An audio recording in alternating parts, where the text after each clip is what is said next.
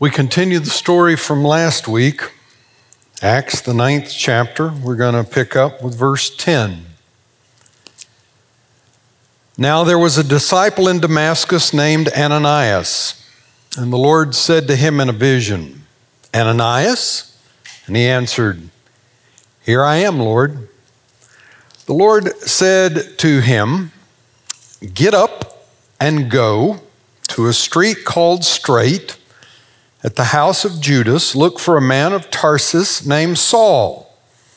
At this moment, he is praying, and he has seen a vision. A man named Ananias come in and lay his hands on him so he might regain his sight. But isn't that so true of us?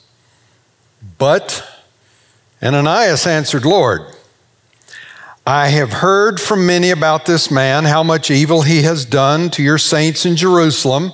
And here, he has authority from the chief priest to bind all who invoke your name. But the Lord said to him, Go, for he is an instrument whom I have chosen to bring my name before Gentiles and kings, before the people of Israel. I myself will show him how much he must suffer for the sake of my name. So, Ananias went and entered the house. He laid his hands on Saul and said, Brother Saul, the Lord Jesus, who appeared to you on your way here, has sent me so that you might regain your sight and be filled with the Holy Spirit. And immediately something like scales fell from his eyes. His sight was restored, and he got up and was baptized. And after taking some food, he regained his strength. Friends, this is the word of God for the people of God. Thanks be to God. Amen. We, we just can't understand this story because we got here this morning Nobody paid attention to us coming in the worship space. No one paid attention to us coming in Sunday school classes. No one's going to be in the parking lot writing notes on who left. No one watches if we worship. No one's going to arrest us. No one's going to haul us before religious authorities. No one's certainly going to harm us for our faith. But that was not the case with Ananias. You see, Ananias knew what Saul had done in Jerusalem. It had spread like wildfire through the community called Christians. Ananias knew that Saul was on his way to Damascus, that he had warrants, that if he found anyone who were followers of the way, Christians, he could haul them out of their homes, haul them down to Jerusalem, have them tried by the Sanhedrin, and stone them to death. Saul was a bloodthirsty terrorist who hated Christians. And Ananias knew it. And we don't know all that Ananias felt, but we know that Ananias was afraid of Saul that he feared him. And the word of God comes to Ananias, and Ananias, and Ananias is told, Go, go to where Saul is. And Ananias responds the way most people in the church respond when you get an overwhelming sense that you ought to be doing something for God, that God really wants you doing this. The Christian response is no, not going to do it. We're kind of like Moses. Shepherd of Midian for 40 years, sees the burning bush, approaches the burning bush. The burning from, Lord speaks to him from the burning bush and says, I've heard the cries of my people down in Egypt. Now I want you to go and talk to Pharaoh and tell Pharaoh, let my people go. And Moses responds with a lot of faith and tells God, No, I'm not going. Now, he was more subtle than that. He started out and gave God three good excuses, and his fourth excuse basically was this Lord, send somebody else.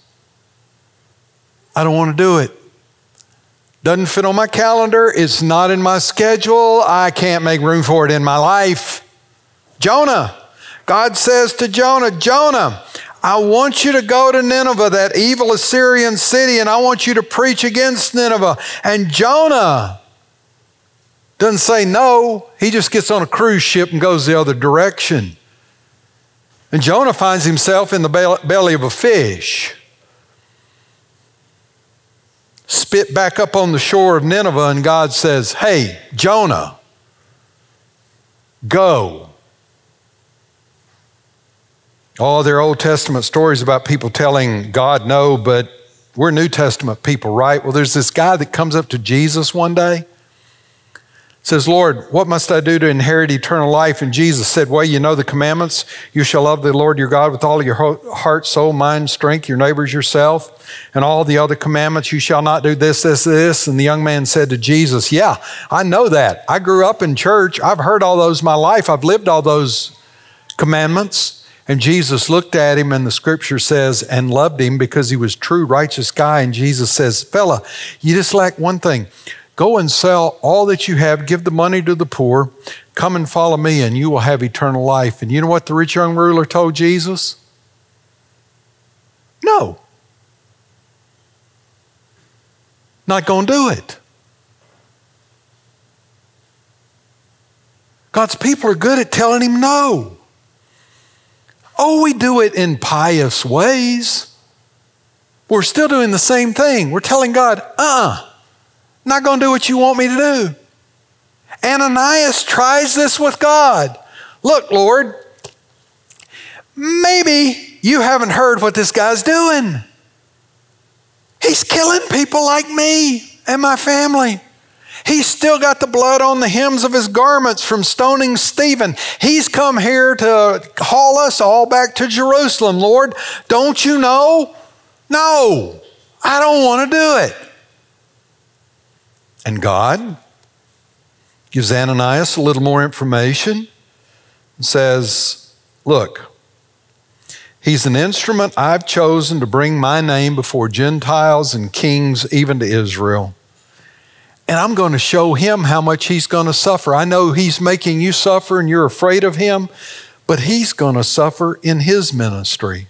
And Paul does describe his suffering. Have you heard it? It's found in 2 Corinthians, the 11th chapter. He says, um, I've endured countless floggings, often near death. Five times I received from the Jews the 40 lashes minus one. Three times I was beaten with rods. Once I received the stoning. Three times I was shipwrecked. For a night and a day I was adrift at sea, on frequent journeys in danger from rivers, danger from bandits, danger from my own people, danger from the Gentiles, danger in the city, danger in the wilderness, danger at sea, danger from false brothers and sisters, and toil and hardship through many a sleep sleepless night, hungry and thirsty, often without food, clothes, cold and naked. Paul will suffer as a servant of Jesus. So God tells Ananias, Look, I know you don't want to go, but go. Go. Ananias, in describing Paul or Saul, has said to God, This man, this man, this man. And the first words out of Ananias' mouth to Saul are, Brother Saul. For the first time in his life, Saul was addressed as a Christian brother. And Ananias laid his hands on Saul and prayed for him, and scales fell off of his eyes, and, and Saul could see. And it's not hard to imagine that Ananias baptizes Saul. And in the old ritual of baptism, planted in the likeness of his death, as Saul goes into the water, and as he's lifted up the words, raised in the likeness of his resurrection. Saul in that encounter with Ananias, moved from being a persecutor of the church to one who would prove to all that Jesus was the Messiah. We need people like Ananias in the church. People who are uh, not in the forefront, but round back. People who are praying, people who are willing to do what God wants them to do when God wants them to do it. People who are willing to say yes, even if it's the way we Christians say yes, which most of us starts with no. I'm going to give you a good, hearty no.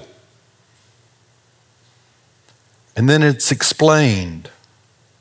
And the no becomes a tentative, yeah, okay, but I'm still not sure about it. When God leads, there are four things that happen when God leads. First thing that happens surprises. Surprises are always a part of God's leading. I love how the writer of Hebrews describes Abraham. By faith, by faith, Abraham did what? He obeyed when he was called to set out for a place he was to receive as an inheritance, and he set out. Here's the important part not knowing where he was going. Part of the surprise of following God is not knowing. Part, part of God's leadership is to surprise us, to bring joy that we never imagined, to put us in places we couldn't conceive of, to connect us with people we, we don't know and don't ever imagine knowing. You know, we are just so. You know, if I did a religious survey this morning, I'd find out that 95% of you drove to church the same way you always drive to church. You've been driving to church ever since this place has been here, the same way all the time. I don't need to find another way. I know a good way. It only takes me this long to get to church, back and forth, back and forth, because we are creatures of habit. Our habits comfort us. Our habits give rhythm and boundary and meaning to our lives. We don't want to mess up our habit, and we don't want to hear that God surprises us. Ananias was probably making a disaster plan with his wife and children. Okay, if we see Saul at the door, everybody skedaddle. Don't talk to Saul. Don't talk to people around Saul. We can get out of Damascus. We can hide in the caves for a little while. They're making a disaster plan. It's as though Hurricane Saul is coming ashore, and they're worried that Jim Cantore is going to show up next and it's going to be a real disaster. They got a plan, and God surprises them. Surprise is always a part of God's leading. Second thing, surprises intensify our need for faith. If God is going to surprise us, if God is going to get us out of our habits, if God is going to move us in different directions, we need faith to do that. And when he is surprising us and we're following along, that faith gets intensified. Can you see Ananias walking to Judas's house? It's on Straight Street. It's like point A, point B. The GPS doesn't have to work hard to tell you the quickest way to get there. And I can see Ananias, he's walking so deliberately to get there. He is not in a hurry to get there. He's looking for ways to detour. He's looking for something he can claim distracted him. And Ananias gets to Judas's house and he knocks boldly on the door. He's hoping nobody shows up. Please don't be here. Judas flings open the door. Ananias says, Hi, Judas. I'm Ananias. Judas said, Yeah, I know. Paul's been talking about you. Paul's this way. And Ananias comes up behind Paul, and this is how he really said it Brother Saul. Now, there's no indication he stuttered. I've just given you the Doug de Graffenried version of the text because he's scared to death. And he's behind Ananias, he's behind Saul because he doesn't want Saul to open his eyes and see him. He wants to be able to escape in case uh, this isn't going to work out the way God wants it to. But with each step, Ananias' faith had to get deeper and deeper and deeper and deeper. When's the last time you did something that required faith?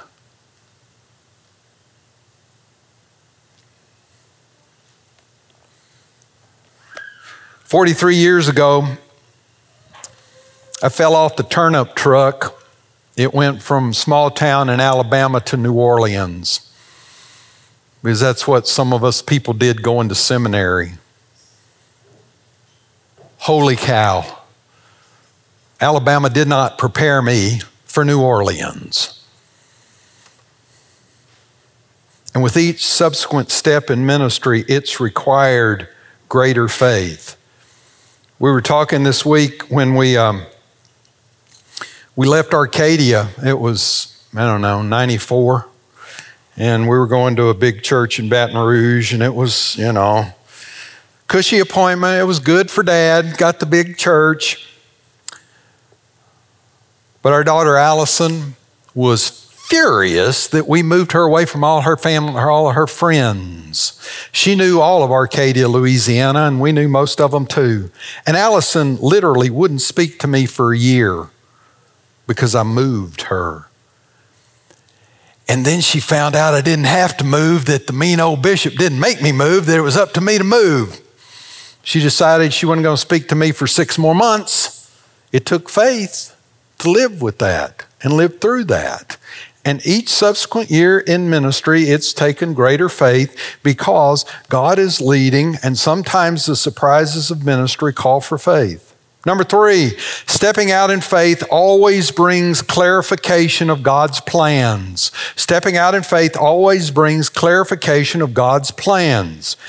Ananias baptized Saul, very likely, and then heard Saul in the synagogues and heard Saul how he preached and heard Saul how he was just bold in his witness for Jesus Christ. And suddenly, as Ananias was listening, and as Ananias' faith act became more clear in what Saul was doing, Ananias is going, ah, that's what God was up to.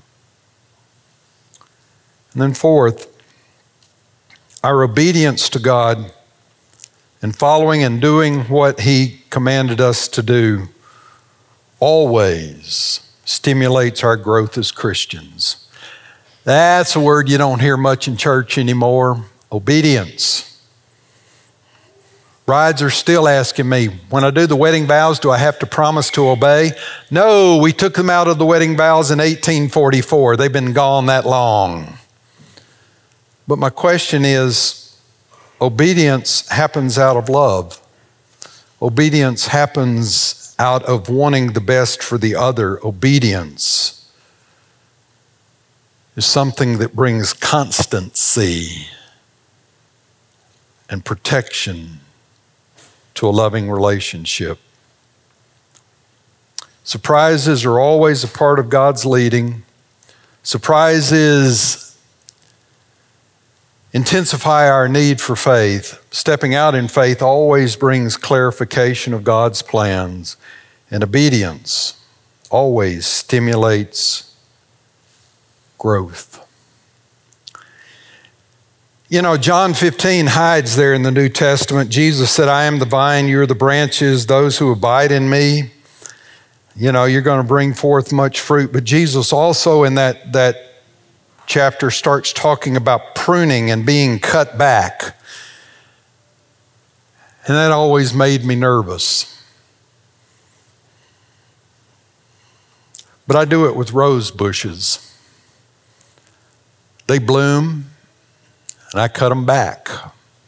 They bloom, and I cut them back. They bloom, and they're cut back. Why? So they keep blooming and blooming and blooming. And the rose bushes have become somewhat obedient to the trimming. Because their job is to be rose bushes, for heaven's sakes. Their job is to bloom and bring joy and beauty. I'm just helping those rose bushes do their jobs. Following God means obeying God it means that sometimes, even when God surprises us, we need to do what He tells us to do. And it's in that obedience that our faith is shaped, that our faith is challenged, that we grow as Christians. The church needs a bunch of people that are like Ananias, that are willing to say to God, Nah, I'm not too sure about this guy, Lord. Who are willing to say, I, I, I'm, I need more information, Lord. But who are willing to go and to say yes. Who are willing to get out there on the limb, way out there on the limb. The only thing keeping you out there is faith. The church needs people like Ananias who are working behind the scenes, praying and praising and serving. Because Ananias, he got his 15 verses of Scripture, and then he disappears from the story of Acts. But church history catches up with him. The first bishop of Damascus a fellow named Ananias. You never know what God's going to do through you. You never know what life God is going to transform because you were obedient to his leadership. Would you stand and pray with me?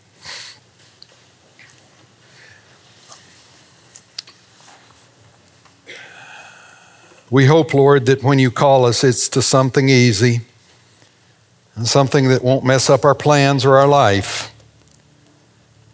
And we pray, Lord, that if you call us to another task, you call us to do something that surprises us, we would have the faith and the hope and the love to hear your call, heed your call, and be obedient as you guide us.